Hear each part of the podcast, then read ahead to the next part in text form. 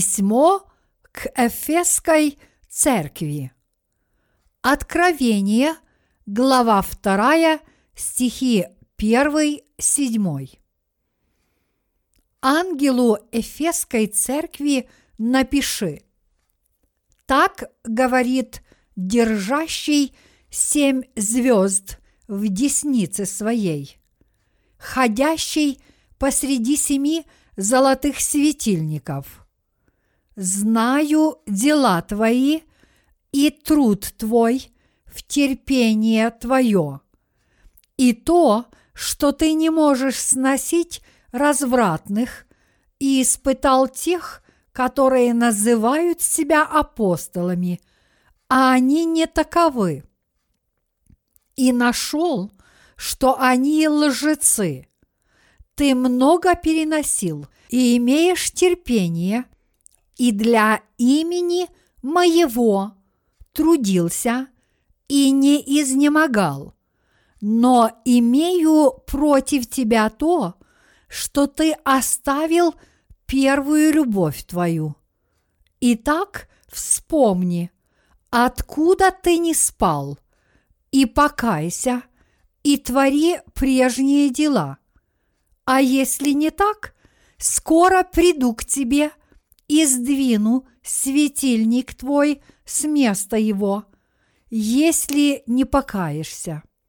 Впрочем, но в тебе хорошо, что ты ненавидишь дела Николаитов, которые и я ненавижу. Имеющий ухо да слышит, что Дух говорит церквам. Побеждающему дам вкушать от древа жизни, которое посреди рая Божия. Толкование. Стих первый. Ангелу Эфесской церкви напиши. Так говорит держащий семь звезд в деснице своей, ходящий посреди семи золотых светильников. Эфесская церковь была церковью Божьей, воздвигнутой по вере в Евангелие воды и духа, которое проповедовал апостол Павел. Семь золотых светильников здесь подразумевают церкви Божьи, собрание тех, кто веруют в Евангелие воды и духа. Семь звезд обозначают слуг Божьих.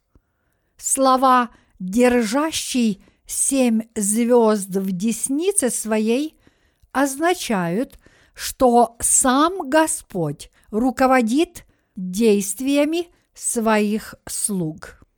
Мы должны осознать тот факт, что все сказанное Богом семи церквам в Азии адресовано также всем его церквам настоящего времени, церквам, которые как никогда близки к концу времен.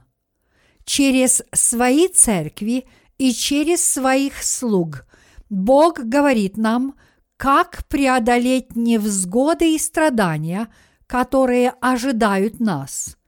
Мы должны превозмочь сатану, внимая слову откровения и веруя в это слово. Бог обращается к каждой из своих церквей. Стих второй. «Знаю дела твои, и труд твой, и терпение твое, и то, что ты не можешь сносить развратных, и испытал тех, которые называют себя апостолами – а они не таковы. И нашел, что они лжецы. Господь похвалил Эфесскую церковь за ее дела, ее терпение, за ее неприятие зла и за то, что она развенчивает лжеапостолов. Из этого отрывка мы видим, как велика была вера и благочестие Эфесской церкви. Но мы должны понять следующее.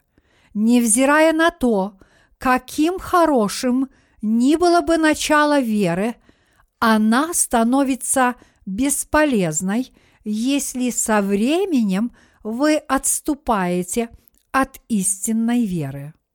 Наша вера должна быть истинной верой, которая должна оставаться неизменной от начала до конца. Но вера главного служителя Эфесской церкви не была таковой. Поэтому Бог упрекнул его в этом и предупредил, что если он не покается, то он сдвинет его светильник с места. Из истории церквей мы видим, что семь церквей Малой Азии действительно были прокляты за то, что их светильники были сдвинуты с места. Случай с Эфесской церковью должен послужить нам уроком. Мы должны помнить, что наши церкви должны быть истинно Божьими, а быть таковыми они могут лишь основываясь на вере в Евангелие воды и духа. Мы же, в свою очередь, должны стать слугами Бога, который хранит наши церкви благодаря этой вере. Стих третий. Ты много переносил и имеешь терпение, и для имени моего трудился и не изнемогал. Наш Господь видит все, что происходит в Его церквях, и Он прекрасно знает, как Его святые трудятся во имя Бога.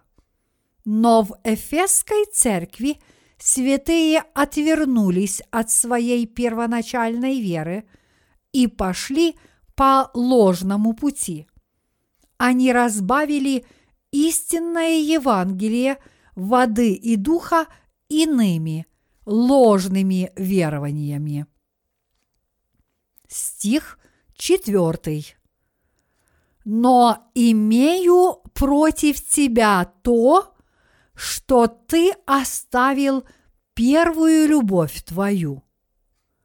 Благочестивые дела служителей Эфесской церкви были столь значительны, что сам Господь похвалил их за труды и терпение. Они испытали и разоблачили лжеапостолов. Они неустанно трудились во имя Господа, терпеливо перенося все невзгоды и лишения. Но в самый разгар столь похвальных трудов они утеряли то, что, вне всякого сомнения, было важнее всех их дел. Они оставили их первую любовь, любовь, дарованную Иисусом Христом. Что это значит? Это значит, что они не смогли сохранить в истинном виде Евангелие воды и духа, которая позволила им освободиться от всех их грехов благодаря вере в Господа. Их неспособность сохранить истинное Евангелие воды и духа означает то, что они позволили иным Евангелиям и лжеучениям обосноваться в Эфесской церкви. Каковы же были эти Евангелия и учения? Это были основы мирских философий и гуманистских идеологий. Все эти учения восстают против истины спасения, которое Бог даровал человечеству. Эти учения могут благотворно влиять на человеческую плоть или служить примирению и единению народов. Но они не могут служить объединению людских сердец с Богом. Вот что произошло со служителями и святыми Эфесской церкви, которые, отвернувшись от истинной веры, обратились к вере ренегатов, проклятых пред Богом. И именно за это их упрекал Господь. Рассматривая историю церкви, мы видим, что отход от истинного Евангелия воды и духа начался еще в период ранней христианской церкви. Пусть это послужит уроком нам, живущим сегодня. Именно поэтому мы должны прочно держаться Евангелия воды и духа, иметь непоколебимую веру, угодную Богу, а также превозмочь сатану и этот мир, неустанно сражаясь против них. Чем же была первая любовь для служителей и святых Эфесской церкви? Первая любовь была ничем иным, как Евангелием воды и духа, дарованным им Богом. Евангелие воды и духа является словом спасения, которое имеет силу освобождать любого человека от всех грехов мира. Бог открыл Павлу, Иоанну, всем слугам семи церквей в Азии, что есть Евангелие воды и духа, и позволил им понять это Евангелие. Вот почему они уверовали в это Евангелие, и вот почему все те, кто услышали проповедуемое Евангелие и уверовали в него, смогли спастись от всех грехов мира. Евангелие воды и духа, дарованное нашим Господом, открывается в крещении Христа и его крови на кресте. Однако главный служитель Эфесской церкви, невзирая на то, что он встретился с Господом благодаря Евангелию воды и духа, отвернулся от этого Евангелия. И несмотря на то, что вначале он с благодарностью проповедовал Евангелие, в конечном итоге он оставил его. Именно поэтому Бог упрекнул главного служителя за это заблуждение. Стих пятый. Итак, вспомни, откуда ты не спал, и покайся, и твори прежние дела. А если не так, скоро приду к тебе и сдвину светильник твой с места его, если не покаешься. То, что главный служитель Эфесской церкви был лишен Божьей любви, означает, что прихожане отвернулись от Евангелия воды и духа. Вот почему Господь наказал им вспомнить, когда и как они утратили свою веру. Призвал их покаяться и вернуться к своим первоначальным делам. Что же повлияло на то, что Эфесская церковь утратила Евангелие воды и духа? С пути истинного Эфесскую церковь увела слабость веры и плотские помыслы ее прихожан. Евангелие воды и духа от Бога. Оно является абсолютной истиной, которая обнаруживает лживость различных доктрин и учений всех религий этого мира. Это значит, что когда Эфесская церковь стала проповедовать Евангелие воды и духа, конфликт с мирянами стал неизбежен. Этот конфликт настолько осложнил отношения верующих с мирянами, что это привело к их преследованию за веру. Дабы избежать этого и чтобы привлечь людей в Божью церковь, служители Эфесской церкви отошли от Евангелия воды и духа и стали проповедовать Евангелие, привнося в него элементы мирских философий.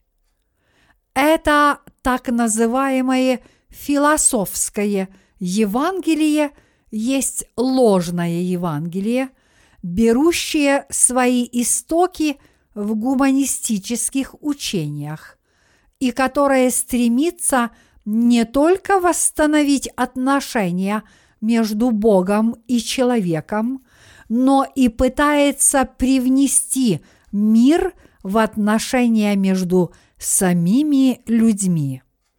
Это разновидность веры, которая распространяется как в вертикальном, так и в горизонтальном направлении, не является той верой, которая угодна Богу. Вера, которую Бог ожидает от нас, есть вера, благодаря которой мы, общаясь с Богом, восстанавливаем мир с Ним. Причина, по которой главный служитель Эфесской церкви утерял Евангелие воды и духа, заключалась в том, что он попытался сделать то, что неприемлемо в Божьей церкви. Он допустил в церковь людей, которые не веровали в Евангелие воды и духа. Более того, он изменил свою веру в угоду их прихотям. Церковь Божья может стоять лишь на прочном фундаменте слова Евангелия, воды и духа. Сегодня, как и во времена раннехристианской церкви, есть множество людей, которые полагают, что для того, чтобы спастись, достаточно лишь верить в Иисуса.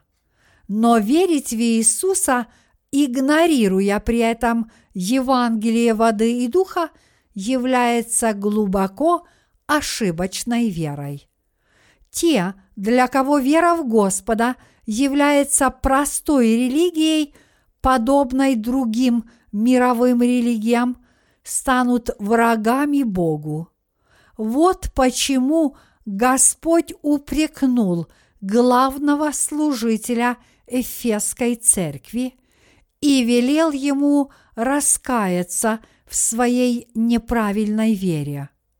Бог наказал раскаяться и вернуться к его ранней вере, то есть к той истинной вере, которую он смог обрести, впервые услышав Евангелие воды и духа. Для нас это важный урок.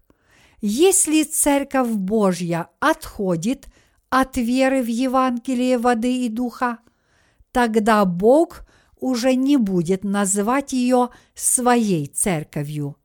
Вот почему Господь сказал – что сдвинет светильник с места и отдаст его верующим в Евангелие воды и духа. Церковь, которая перестала проповедовать Евангелие воды и духа уже более не является Божьей церковью. Нам необходимо осознать то, что для нас нет ничего важнее, чем вера в Евангелие воды и духа. Мы должны защищать его и проповедовать его.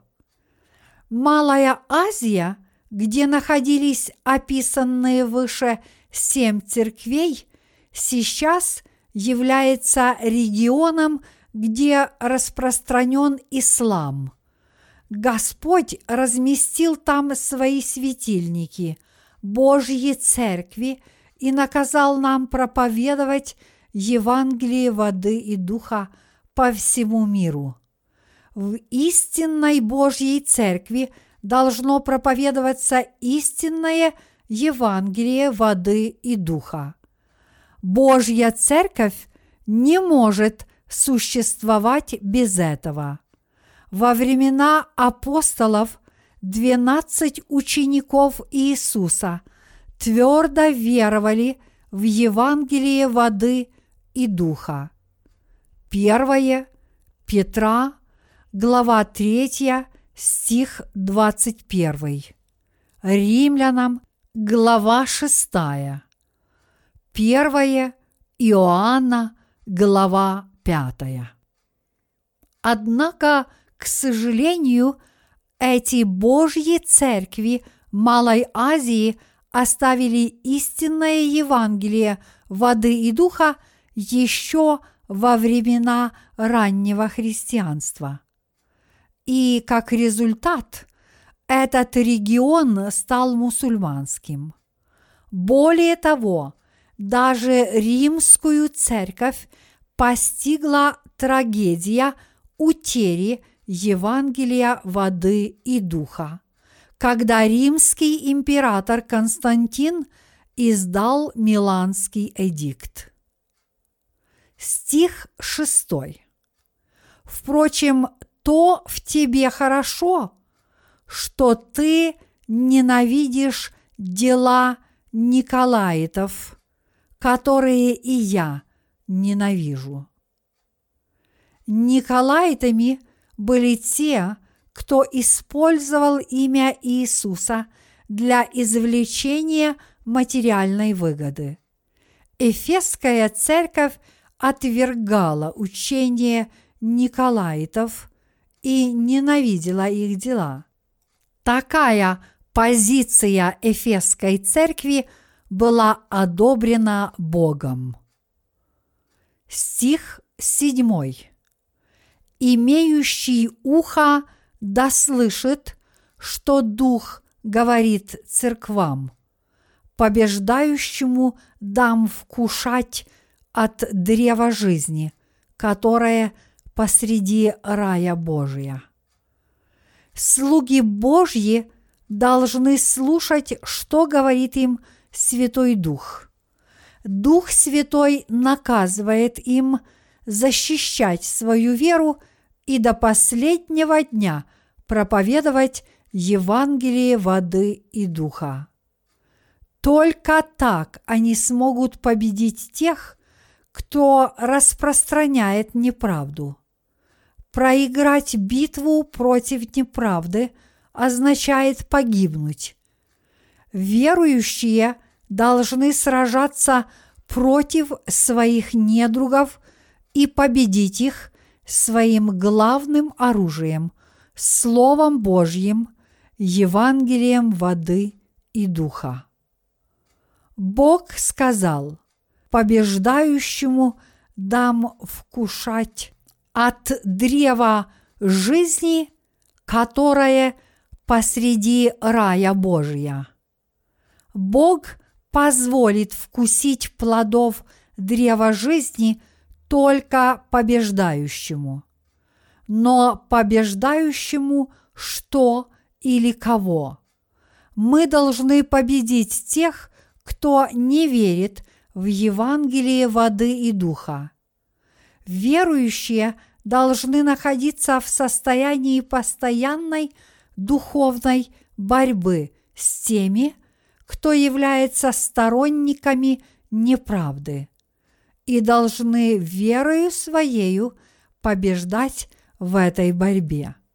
Они должны прославлять Бога и жить жизнью победителей с верой в Евангелие воды и духа.